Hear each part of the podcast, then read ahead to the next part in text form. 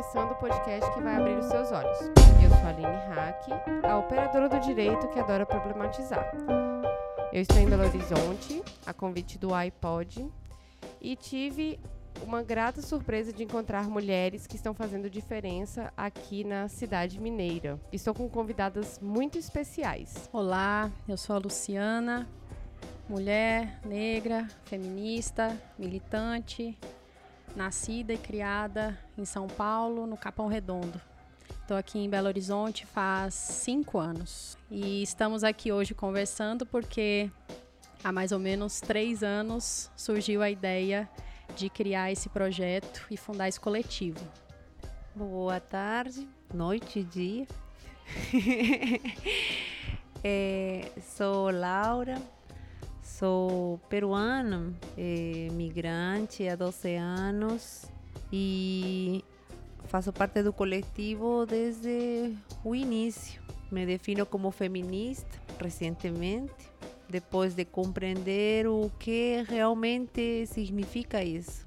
E estamos em isso, com esse coletivo, lutando e indo para frente. Olá, meu nome é Paula, sou mulher, feminista, mineira, nascida em BH. Sou jornalista por formação e agora sou pesquisadora na temática da migração e do gênero. Faço mestrado em ciência política. Integro o coletivo desde 2017, quase que desde a fundação. E me descobri feminista também por meio do coletivo.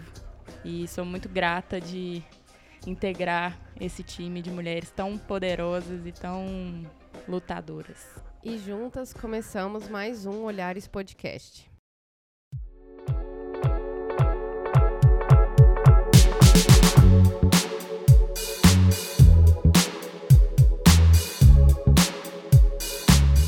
Vocês já viram aqui que a gente veio falar de um coletivo, né? E o coletivo é o coletivo Cio da Terra. O coletivo Sil da Terra nasceu no dia 12 de abril de 2017 como fruto de um projeto para mulheres que já existia há 1 ano. São mulheres de distintas nacionalidades, histórias, línguas e culturas. Hoje atuam na região metropolitana de Belo Horizonte, onde escolheram para viver, criar e transformar. Eu encontrei o coletivo de vocês no Facebook. Eu estava buscando coletivos de Belo Horizonte em razão do evento, né? E eu confesso que quando eu encontrei o coletivo e vocês me responderam, eu fiquei tão feliz porque, para quem não acompanha o Olhares há muito tempo, eu sou de Brasília. E em Brasília eu tive poucas oportunidades de conhecer mulheres migrantes da América Latina, só em eventos, né? Então, ou eventualmente quando tinha alguma estudante da UNB, mas eu não tinha tido contato ainda com nenhum coletivo formado por essas mulheres, né? Formados por vocês, assim. E eu queria saber de vocês o que aconteceu, como é que o coletivo começou, como é que foi a ideia, assim? Bom, começou, eu trabalhei durante 4 anos numa organização de apoio a imigrantes aqui em Belo Horizonte, por isso que eu vim para cá, inclusive. E nessa organização nós percebemos que poucas mulheres apareciam. Obviamente, menos mulheres migravam na época. Isso foi mudando no decorrer dos anos, mas ainda assim nós sabíamos que haviam mulheres na região metropolitana, pelas visitas, pelos relatos, mas elas não apareciam muito no escritório. E aí não apareciam muito para atendimento social, para aulas de português. Então a gente começou a identificar algumas questões que estavam... Entender que algumas questões estavam omitidas aí nesses meandros. E aí, pensamos em criar um projeto para atrair as mulheres, para que elas começassem a ter voz, participar, o que ainda não estava definido, né? Primeiro que a gente se encontrasse. E aí eu fui convidando mulheres, eu trabalhava na área social dessa organização, fui convidando mulheres para participar, para passear. Então a gente foi fazer um piquenique no parque, A gente foi na piscina, na época do Colégio Imaculada, que tem aqui. Então, a gente foi para a piscina, conversar. E, nesses encontros, a gente ia discutindo o que seria um projeto, um grupo de mulheres migrantes. Isso durou mais ou menos um ano. E aí, no dia 12 de abril de 2017, então hoje é nosso aniversário, parabéns pra gente. Parabéns. É. Olha a honra, né, de gravar no aniversário do coletivo. Justamente. No dia 12 de abril de 2017, nós nos encontramos, conversamos sobre o projeto. Então, eu convidei algumas mulheres, assim, mais uma insistência, sempre convidando para que elas construíssem o coletivo, que até então... Né? Eu, brasileira, algumas outras brasileiras, pensando, construindo, convidando, mas elas não estavam ativas de dentro, né? E aí, no dia 12, houve algumas reuniões antes, mas nesse dia foi a fundação. Então, nos encontramos, a Laura estava nesse dia, a Paulinha ainda não. Ainda não, né? Nesse dia não, eu entrei um pouquinho depois. Isso. E aí a gente sentou, discutiu, conversamos o que seria, vamos fundar um coletivo, vários nomes, assim, sugestões de nomes na mesa, como é que vai chamar, que é importante, né, para existir, a gente sempre dá nome para as coisas, e aí a gente criou esse coletivo. E começamos por aí. E o nome Sil da Terra vem do quê? É, aí foi um processo de reencontro, né, com o feminismo, mas principalmente com o feminino. Anteriormente com o feminino. E aí, para a gente responder essa pergunta, nós criamos uma frase que nos identifica e que também define por que Sil da Terra. Nós dizemos que nós somos terra fértil sem fronteiras. E essa fertilidade é o mais ampla que cada um e cada uma consegue imaginar e consegue vivenciar. Nossa, muito bonito mesmo. E por que um projeto desse é necessário? Foi necessário por conta dessas mulheres, da sombra dessas mulheres, né, migrantes. Então, nós gostaríamos, à época, enquanto projeto, a gente gostaria que elas aparecessem, que elas tivessem voz, que elas participassem das aulas de português, que conhecessem seus direitos. Fizemos alguns encontros, dentre eles o direito das mulheres. Então, falamos do direito das mulheres no Haiti, no Peru e no Brasil. Então, uma migrante peruana falou como funcionava a questão dos direitos no Peru naquela época. E uma migrante haitiana, que agora já está no Haiti de novo, falou... trouxe para a gente, com a ajuda do seu companheiro, inclusive, para falar do direito das mulheres haitianas no Haiti. E aí a gente falou dos direitos das mulheres aqui no Brasil, de maneira geral, porque diverge tanto que elas precisavam saber como funciona. Pensão, separação, Lei Maria da Penha, tudo isso, né? E muitas coisas que não existem, que a gente conquistou aqui, mas que alguns países ainda estão caminhando. Então, o coletivo o projeto veio nesse sentido e o coletivo já começou a criar características diversas. A princípio, eu pensava que a gente fosse caminhar mais ou menos no sentido da organização em que eu trabalhava. Eu não via ainda muito fora disso. Na medida em que as meninas foram chegando, aí mudou completamente. Laura, como é que foi esse processo de mudança? Como é que foi essa força participativa? Primeiro, Aline, eu gostaria de fazer uma colocação em relação ao papel que desempenha um ser humano como migrante. Atualmente, né, no mundo que vivimos, somente aquelas pessoas, aqueles seres que representam um capital são os que são bem-vindos nos países, né? Um jogador de futebol é internacionalista, não pode adquirir as nacionalidades que quer, vai de lá para cá, as estrelas, né? Os artistas. Mas quando se trata de uma pessoa simples que quer ir a outro país simplesmente por X razões, né? Não migra por muitas razões. Pode ser razões pessoais, como foi meu caso, uma questão muito, muito pessoal. Outras por questões políticas, por questões religiosas.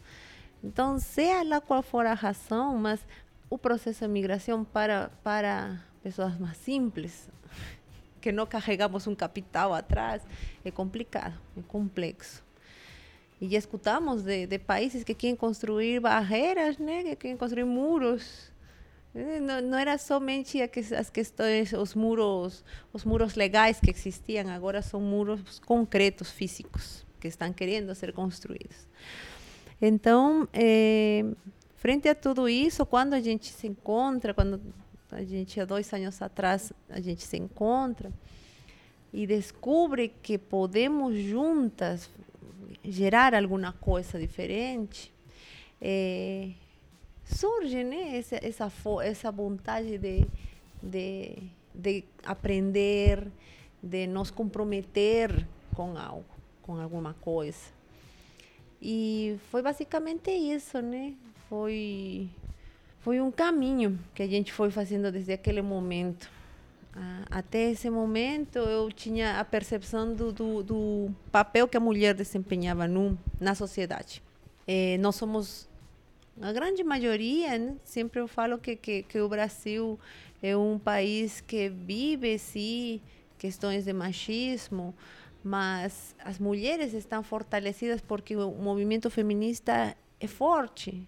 Aqui, Argentina, Chile, Uruguai, no resto de países, não.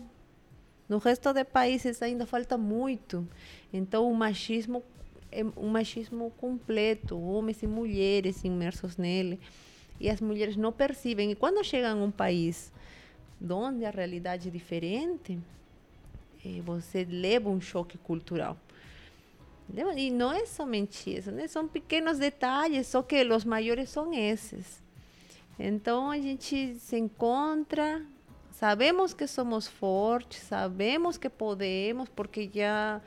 Temos muitas companheiras que estão há anos aqui, que já se descobriram mulheres fodas pra caramba, que vão fazer os corres durante o dia todo para cuidar da família. Já se descobriram fortes. Só que o interessante é quando a gente consegue compartilhar isso e consegue fazer perceber que outras mulheres nas mesmas condições são capazes também de fazer e conseguir isso. Qual foi a maior mudança que você viu na sua vida? Porque você está há 12 anos e o coletivo existe desde 2017, oficialmente, né? Qual foi a maior mudança que você viu na sua vida desde que você encontrou essas mulheres, assim, que você começou a compartilhar essas histórias? Aline, eu me sinto acolhida. Muitas vezes a gente fala de acolhimento em muitos espaços, né? Nas faculdades, nas instituições que trabalham com migrantes, refugiados e tal. Em espaço X, vai falando de acolhimento. Só que o acolhimento concreto não se realiza, não se vê. Tem muitos relatos de companheiras que falam, que dizem, né? Por exemplo, falando da realidade aqui em Belo Horizonte, falam que o mineiro é acolhedor. Não, mas o mineiro é acolhedor e tal. Mas que tão real é esse acolhimento, né? A gente percebe por pequenos detalhes assim que não é tão real assim, sabe? Que não é tão acolhido assim. Então, mas no grupo eu me sinto acolhida porque eu sinto que estamos todas juntas pensando na mesma coisa. E o fato de saber que eu estou ali, falando o mesmo idioma, não falo da língua, né? Falando o mesmo idioma das ideias, a mesma luta por as mesmas coisas, temos os mesmos pontos em comum para discutir e compartilhar, isso me faz sentir acolhida. Então, o acolhimento vai nesse sentido. E eu sinto que o grupo consegue fortalecer outras mulheres. Isso também é muito importante. Saber que, com a experiência que uno tem, né? São 12 anos, como você falou, 10 anos. Você sabe todo o que uno tem que passar quando chega a um país. e tem que enfrentar uma nova língua, um novo comportamento, uma nova comida ou sofrimento. A comida mais triste. porque é o que mais nos mantém assim agarrados na terra, né? A grande maioria, não falo todo mundo, mas é um vínculo muito com a terra, com o materno. Mas é muito interessante essa questão da comida mesmo, até mesmo aqui dentro do Brasil, né? Quando as pessoas se mudam dos lugares que originalmente nascem, né? A pessoa sai de Minas Gerais e vai morar em São Paulo, ou sai de Brasília e vai morar no Nordeste, ou o contrário, né? Lá em Brasília temos um grande número de imigrantes nordestinos. Então, a gente acaba fazendo brincadeira. E aí, você é filho de quem? Ah, eu sou filho de Ceará com Paraíba, eu sou filho de cearense com baiana, eu sou filho... Porque a Brasília carrega uma história muito grande de imigrantes, mas brasileiros, né? E uma coisa que é recorrente, de fato, é o laço afetivo com a comida do lugar de onde você veio. É impressionante. É realmente forte, porque é o que mais nos apega a nossa mãe. E a terra de onde uno sai é nossa mãe. A terra, a gente faz parte dessa terra. E o alimento, o primeiro contato que temos. Então, assim, quando você chega a um país e não encontra as coisas que você gosta de comer, você quer comer, é difícil. Nossa, as pessoas devem pensar, não, mas tão simples, né? Porque uno muitas vezes é julgado, não, mas aqui temos arroz, temos feijão, nossa, é uma delícia. Mas para mim não é. A gente fala, né, para nós que é um pouco complicado. A gente não tem aqui as 4.000 batatas e quantos mil tipos de milho 500 também. 500 variedades. Pois é, né? Começa por aí. É complicado, né? A gente quer comer isso, mas nem com a comida você pode sentir-se em casa. E sobre isso, vem os outros detalhes. Que você vai sair na rua, as mulheres vão falar de um jeito, os homens de outro, se comportam de um jeito diferente, uma de outra. A língua, não entendes nada, não sabes comunicar-te. E se você fala errado, as pessoas riem de você, ou ficam intrometendo-se o tempo todo, perguntando de onde você é. 12 anos aqui até agora, encontro muitas pessoas. Tem dias que estou assim cansada. E as pessoas vão e perguntam. Eu entendo que tem um quê de curiosidade. Só que é um momento que cansa. Cansa, assim. É um processo durante todo o dia. Ai, de onde que você... Lá vem a pergunta que não queria ficar calada. Não, tem que falar. Aí, e fala... Então, é assim, uma situação complicada. Isso sem contar questões machistas, né? De invasão, que a gente não tem costume de ser assediadas. O homem brasileiro definitivamente assedia mais. Por exemplo, eu, que sou do Peru, os peruanos, em minha cidade, e vou falar da minha cidade, porque nem sequer é Lima. Lima tem um comportamento diferente. Minhas cidades são mais... tranquilos, né? Tem uma questão diferente. Ah, eu sou de Arequipa. A gente não entendia que você vê, não estou entendendo. Então é complexo. É complexo, é isso, questões de racismo presentes em muitas companheiras. Eu não vivi isso, porque tenho o privilégio de, apesar de eu me considerar indígena, eu tenho o privilégio de ter a pele mais clara, então sou considerada branca. Então isso muda o olhar das pessoas para mim como migrante, né? Muitas vezes eu escutei, ah, mas você é branca. Ou, ah, não, mas você é gringa. Aí dói. Aí dói. Me falam que sou gringa, aí eu nossa. Aí é um sofrimento, porque eu não queria ser olhada assim. E tem companheiras que são negras e são migrantes, então sofrem um tipo de represálias diferentes das minhas. Você falando agora, Laura, eu lembrei de um outro episódio que nós gravamos com uma advogada que é defensora dos direitos humanos e trabalha com mulheres refugiadas. não necessariamente mulheres migrantes, mas mais mulheres em situação de refúgio. E eu me lembro que ela disse que a coisa que mais doía nela era ver uma mulher altamente capacitada para trabalhar num alto cargo. No caso, ela deu um exemplo, na época, de uma professora universitária cubana. E as pessoas cubanas são negras. E ela falou que a maior reclamação das mulheres cubanas quando chegavam no Brasil é que a primeira palavra brasileira que elas aprendiam era faxina. E isso dava muita vergonha nela, me dá muita vergonha também de falar isso, mas é algo que nós precisamos apresentar para as pessoas, como é que nós estamos recebendo migrantes e refugiadas, sabe? Mulheres que têm uma história, né?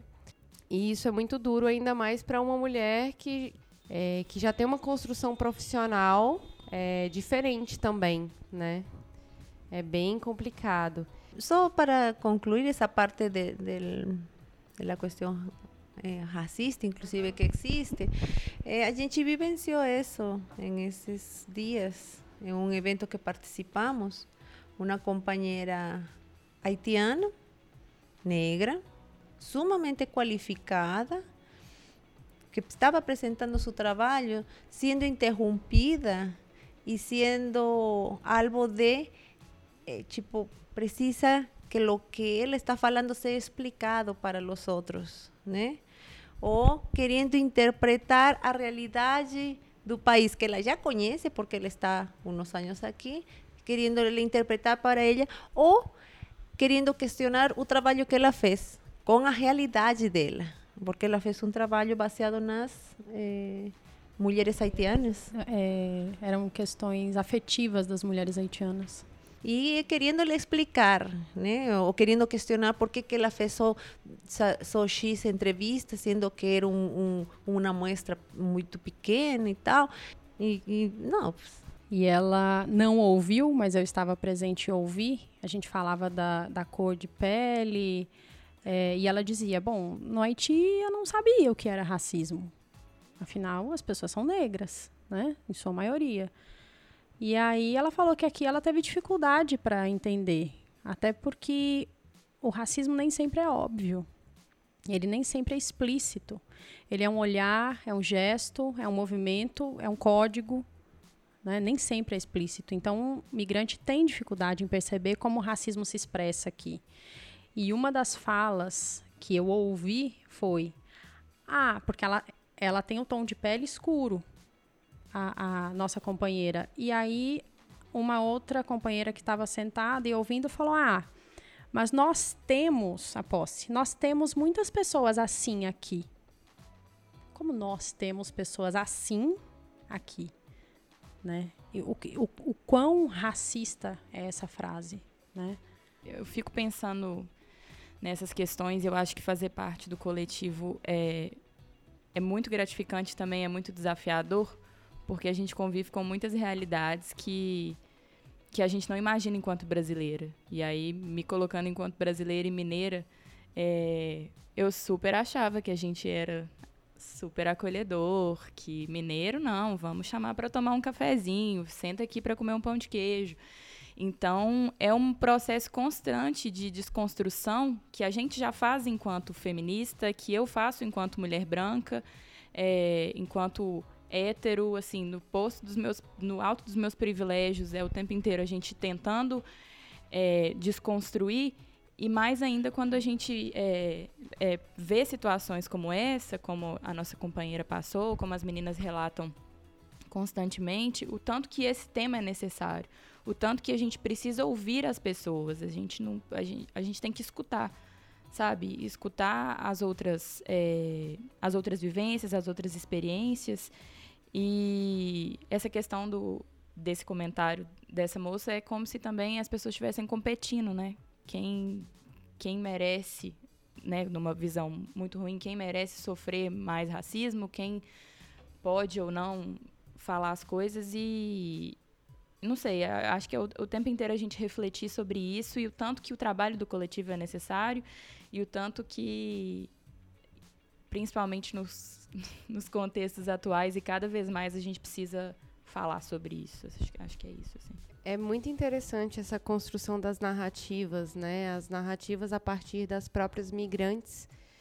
E como é essa construção das narrativas acaba virando algo muito maior, porque eu achei interessante, Luciana, que você falou que vocês têm mulheres que estiveram aqui, foram acolhidas e não estão mais aqui, voltaram para os seus países, né? E provavelmente, caso ela volte, né, ao seu país de origem, ela tem a oportunidade de dizer para outra mulher que também está querendo migrar, está querendo tentar a vida em outro lugar. Ou, às vezes, essa mulher sai por outras situações, uma oportunidade de trabalho mesmo, sabe? Ela já está ali com tudo muito certo, né? Ou uma empresa, ou também ela... Enfim, igual a Laura falou, existem N motivos que fazem mulheres e homens migrarem e pedirem refúgio, né? Cada um tem uma história e uma particularidade diferente. Mas eu acredito, sim, que... E aí eu pego um pouco da minha experiência produzindo Olhares, da importância da construção dessa história, da construção desse acolhimento, porque a Laura pode ter uma amiga peruana, lá em Arequipa, que está querendo vir para o Brasil, e aí ela chega assim e fala: vem, amiga, tem aqui um coletivo que a gente vai te dar um apoio, ou então eu posso te contar como é que foi, ó, presta atenção aqui, que quando isso acontecer, o pessoal está querendo te silenciar, está querendo tá te ignorando e tudo mais, que é igual você falou, as pessoas não têm a menor noção de quando chega aqui, e igual nós, brasileiros, também acabamos por passar vergonha fora do Brasil por não respeitar algumas tradições também em outros países, né? Desde beber na rua, até assediar a mulher, até estacionar em vaga que não tem nada a ver, né? Coisas que aqui no Brasil é bem comum. Mas que a gente acaba passando vergonha lá fora por causa desse jeitinho brasileiro aí, que com muitas ressalvas, né? Mas eu queria que vocês contassem um pouco como é que vocês fazem esse acolhimento, um pouco das ações do coletivo, assim. As mulheres chegam, como é que elas chegam em vocês? Então, a gente ainda... Mesmo sendo 2 anos de existência, eu acho que estamos em fraldas. Somos muito inclusive, inovadoras em muitas coisas, mas também pecamos de ignorantes, porque tem coisas que ainda não descobrimos, estamos nos descobrindo, inclusive, né? É um caminho, assim. Então... por exemplo, quando a gente se conhece, né, já veníamos de um evento que propicia, que fortalecia trabalho de empreendedorismo, trabalho de empreendedores. Depois, conforme fomos avançando, a gente faz diferente, trabalhamos várias frentes, realmente. Então, uma delas, que inclusive é a frente que de alguma maneira é a frente com a que mais trabalho realizamos, que é a frente de geração de renda, é uma das frentes que nos leva a mais espaços, é a frente que mais nos abre caminhos, porque, como disse a Paulinha, nos visibiliza mais, né? A gente chega e todo mundo já sabe, nossa, coletivo de mulheres migrantes e tal. Então, esse vem a ser um flyer nosso, né? É a nossa propaganda. A gente, sempre que tem oportunidades, assim como agora, né? Agora a gente está fazendo uso de uma oportunidade. Então, sempre que a gente tem essas oportunidades para fazer constar que a gente existe, o trabalho que fazemos e que estamos aqui, que nos podem procurar, né? A gente utiliza esses espaços. E eu fico muito feliz de abrir esse espaço para vocês e conhecê-las pessoalmente, claro. Então, depois da frente de geração de renda... Essa frente de geração de renda, a gente organiza e somos convidadas muitas vezes para participar de feiras, de oficinas, de eventos, às vezes, relacionados à temática da migração ou à temática de gênero. E aí, muitas migrantes são artesãs ou trabalham com culinária típica, então a gente sempre está presente nesses eventos e, como a Laura falou, acho que é a nossa maior visibilidade. Mas, assim, ficamos muito felizes que você achou a gente pelo Facebook. É muito bom a gente saber que estamos tendo essa visibilidade também nas redes sociais. Mas, além da frente de geração de renda, a gente tem uma frente social, que é o que até eu estava comentando com você antes de começar a gravação. A gente tem uma assistente social no nosso grupo. A Luciana também trabalhou na parte social nessa instituição que eu também trabalhava. Então, se alguma mulher está em alguma situação de vulnerabilidade, precisa acessar o poder público, acessar uma política pública específica, às vezes ir num hospital, algumas coisas que a gente acha que são simples de ir procurar uma ajuda para problemas de saúde. E aí a gente atua nisso, né, de fazer esse acompanhamento, né, bilíngue também, porque isso é muito importante, porque às vezes a gente acha que é fácil para todo mundo, e não é assim, acessar muito por causa da língua. Isso é importante porque quando as pessoas falam, são hispanas, então tem um jeito de se virar, né? Quem se esforça e quem se abre para a comunicação, de alguma maneira consegue. Algumas palavras, algumas expressões são mais difíceis, obviamente, mas não é impossível. Quando uma pessoa fala crioulo haitiano, aí é bastante complicado, porque o crioulo haitiano parece, mas não é francês. Então, ainda que um médico, uma médica se esforce para se comunicar, nem sempre é compreendido e também não vai entender a resposta. São palavras, né? Palavras muito semelhantes, mas a gramática, de maneira geral, a expressão, o ritmo da língua é completamente diferente. E aí, o fato de nós estarmos acompanhando em defesa dessas mulheres é um outro ponto importante, porque, inclusive na área da saúde, há muita invasão na intimidade delas, né? Muita. As pessoas opinam, especulam, perguntam. Então, em várias situações, em atendimento com médicas, mas ela tem filho? Tem. E o marido dela? Falei, olha, tá querendo saber do seu marido. Você vai falar? Sim, não. E tá querendo saber se vocês estão juntos. E tá querendo saber se você tá aqui. Então, eu passava tudo.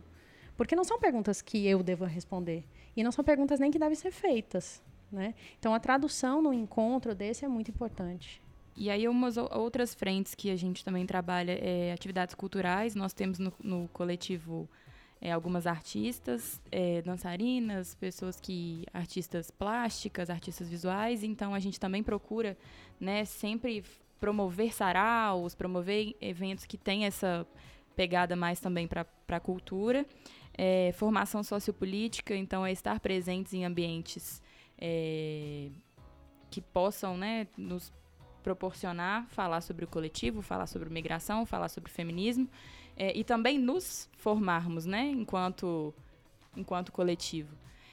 E então a gente organiza algumas rodas de conversa com alguma frequência, algumas oficinas. Tivemos uma oficina sobre direitos sociais, a Lu também comentou algumas, em que a gente possa fazer essa troca.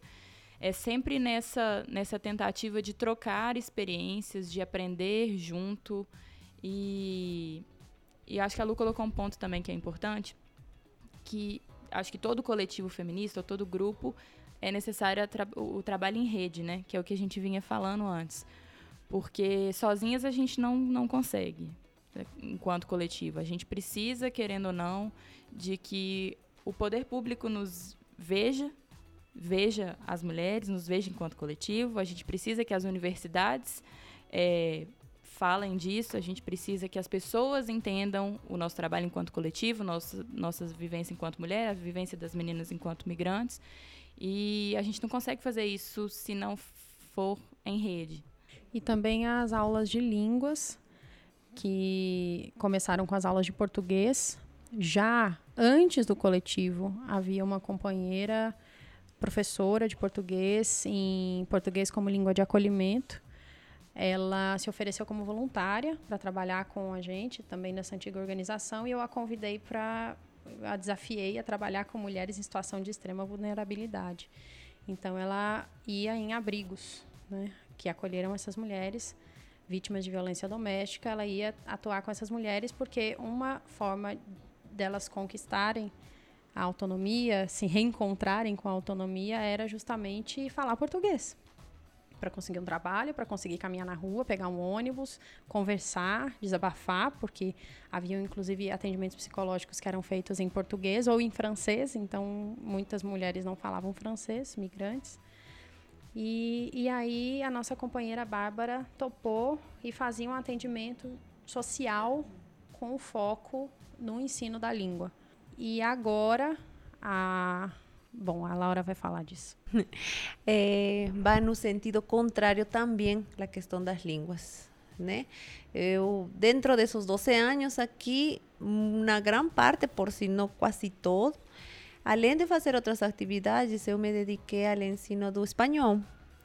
E eu sempre percebi nos alunos que eu tive justamente a diferença que fez aprender o espanhol com uma pessoa nativa, a aprender o espanhol é uma escola de idiomas normal, comum, né? Onde os professores são pessoas brasileiras que aprenderam um idioma e estão repassando, sem desmerecer o trabalho dos professores também. Só que tem uma questão muito importante em tudo isso, que lamentavelmente eu até gostaria que os professores fizessem isso, mas não é feito, que é a questão cultural que existe por trás das línguas, né? E esse é um ponto também crucial para nós migrantes, o enxergar-nos, tanto para o ensino das línguas como para a nossa vida em um país que não é nosso, o enxergar-nos como portadores de um acervo cultural gigantesco. Não é a cidade que se prejudica conosco, com nossa chegada, porque a gente não vai pagar impostos, porque a gente rouba o trabalho das pessoas, porque não sei o quê e tal. Um monte de coisas, de argumentos que se vão colocando por aí. Não é assim. É ao contrário, a gente está chegando a uma cidade, a enriquecer essa cidade. Quando a gente faz os araus, a gente consegue visualizar isso. Né? Porque a gente vai, imagina um lugar tão lindo que um sarau que faz parte das feiras e do grupo de empreendedorismo que trabalhamos, de geração de renda. Imagina uma feira das migrantes. Então tem uma peruana vendendo artesanato, tem uma colombiana vendendo comida colombiana, tem uma haitiana fazendo umas danças ou cantando, tem outra peruana dançando, tem outras peruanas produzindo uns livros, umas capas, tem outra peruana fazendo gastronomia. Tínhamos até um tempo atrás uma companheira senegalesa que leva uma comida maravilhosa. Estava a companheira síria, que também trabalha com gastronomia. E assim, sabe? Você chega a um lugar desses.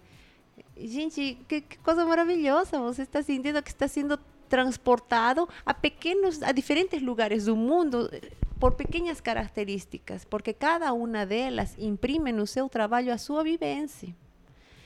Não tem como eu começar a vender feijão tropeiro, sinto que não funciona dessa maneira.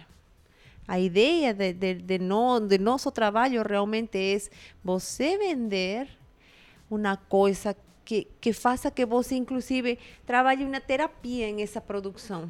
Porque você está colocando um pouquinho de lo que traz em essa coisa que você está fazendo. De alguma maneira. mismo que sean productos, sei lá, manufaturados por outros caminhos, mas você está vendendo algo que é parte de você, sabe? Então, levar esse processo e colocar isso na cabeça das mulheres para que sirva para elas se valorarem com isso é muito importante.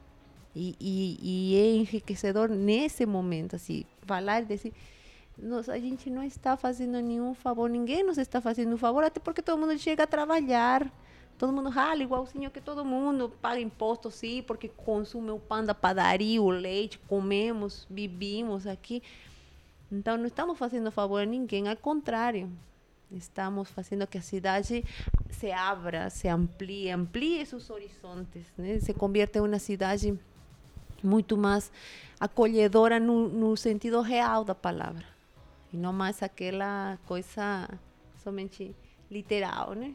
Romântica.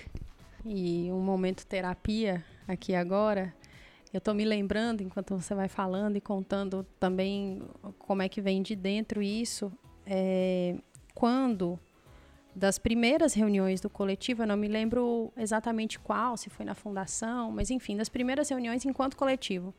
Eu estava nessa instituição e lá dentro eu me afastei, fui pegar água, coisas para as meninas, e aí eu conseguia vê-las por meio de umas janelas de vidro. E a reunião calorosa, todo mundo conversando, rindo, trocando, construindo, e de longe eu fiquei super emocionada, né, com o nascimento desse encontro.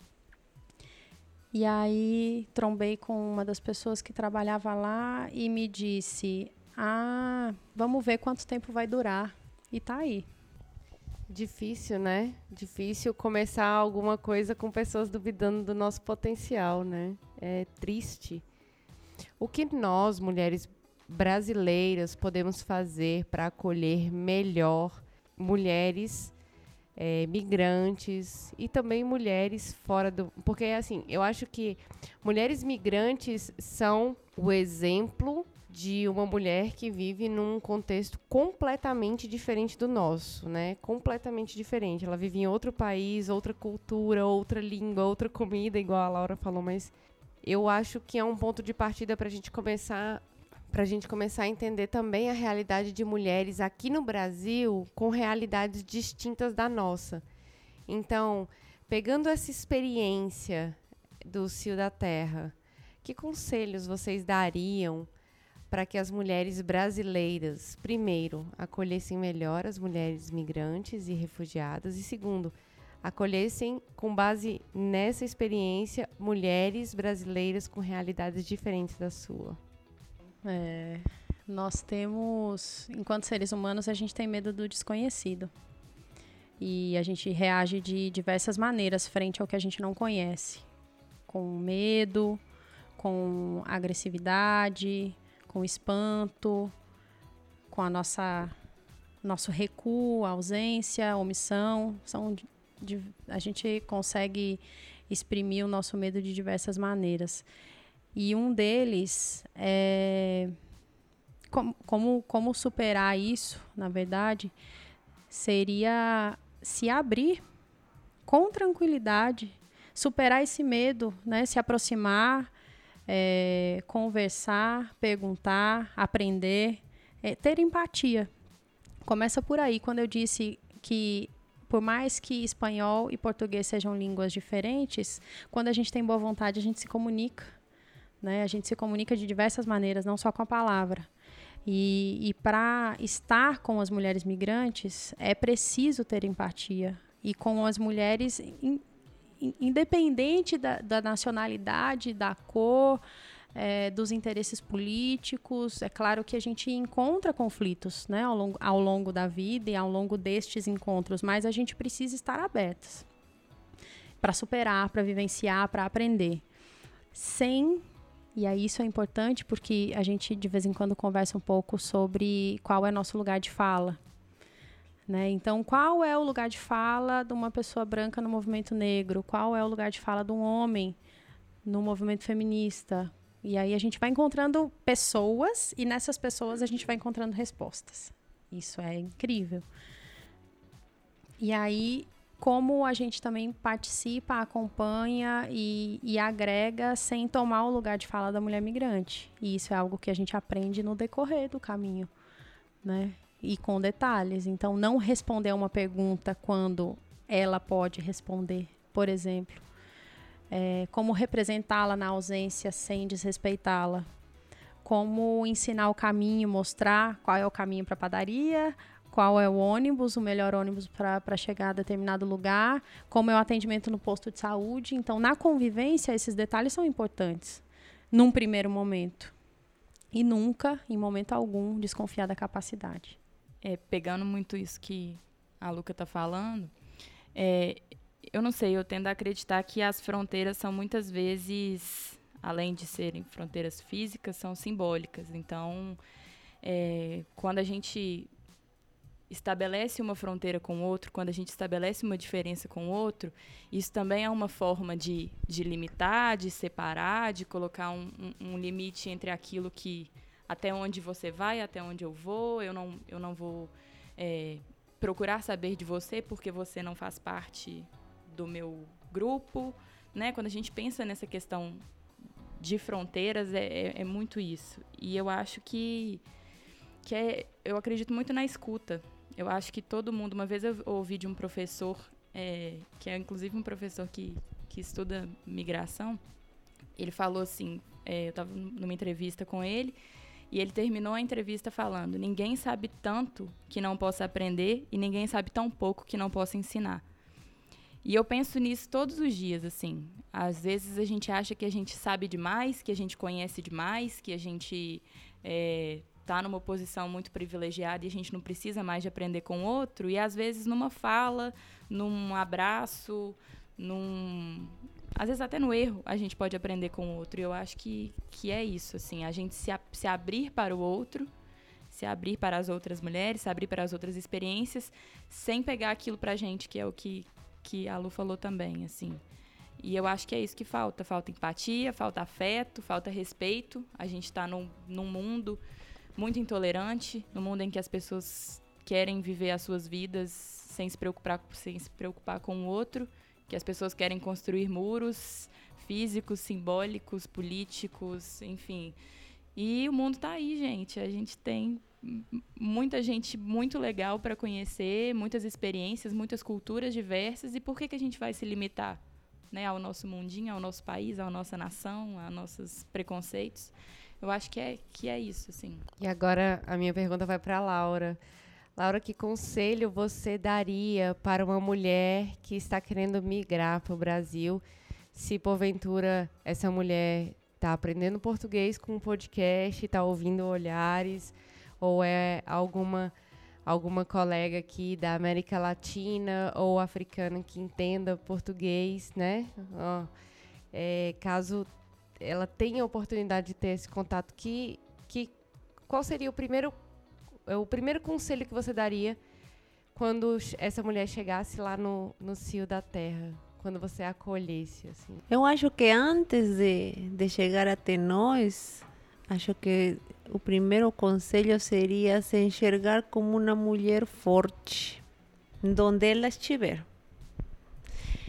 E depois que desbrave, que saia desbravando esse mundo todo. É tão lindo. Eu acho que quando a gente sai de nosso país, isso já é falando como migrante mesmo, sabe? Quando a gente sai de nosso país, quebra. Você tem todo em um quadradinho quando você está em seu país. Todo em um quadradinho, bem esquematizado. Sua casa, sua família, sua cama, seu quarto, todo seu. Quando você sai, perde tudo. Na intenção de migrar, né? Não só uma viagem, não. É na intenção de migrar, você perde tudo.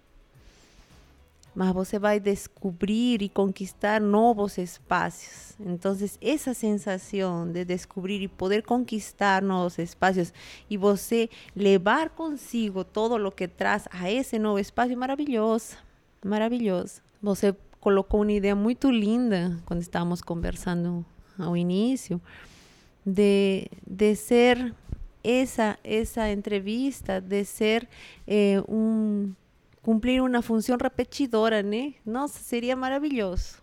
Seria maravilhoso que muitos coletivos de mulheres migrantes surgissem, porque precisamos não só de mulheres migrantes, precisamos grupos de mulheres, precisamos grupos de mulheres negras, precisamos de grupos de todas aquelas pessoas que fomos retiradas da ordem social comum, normal e conservadora de nossos países. Precisamos que nos organizemos em pequenos grupos, mas que a gente tenha claro que é o que a gente quer. Então, se a gente conseguir multiplicar, assim como nós te comentei, a gente se espelha muito em um trabalho de umas mulheres em São Paulo. Olá, meninas, se nos estão escutando, vocês são amorzinho. É o equipe de base Warmis. Se você vai a São Paulo, tem que procurar elas, tá? São maravilhosas. São muito, fazem um trabalho muito bacana. Então, a gente se espelha, elas fazem umas atividades que a gente tem que fazer essa atividade. E olha só o exemplo lindo, né? Então, se uma mulher que está querendo migrar, você joga. Você joga, amiga, vai lá, vai logo. Que esse mundo está aí para ser conquistado, e mais ainda por nós mulheres. Nossa, a capacidade que nós temos é maravilhosa. Sem menospreciar os companheiros, claro. Só que, em esse sistema machista, a gente precisa se empoderar. E falar e saber que somos fortes, que podemos fazer tudo, e que a gente consegue, e que não importa se a gente não fala a língua de aqui, a gente se vira nos gestos, e a gente se junta e lutamos juntas. Por conquistar novas coisas, por conquistar coisas para nós como migrantes, para conquistar coisas para nós como mulheres, para conquistar nós como pessoas que se entendem dentro de um determinado grupo, seja qual for, né? Então, acho que é isso, Aline.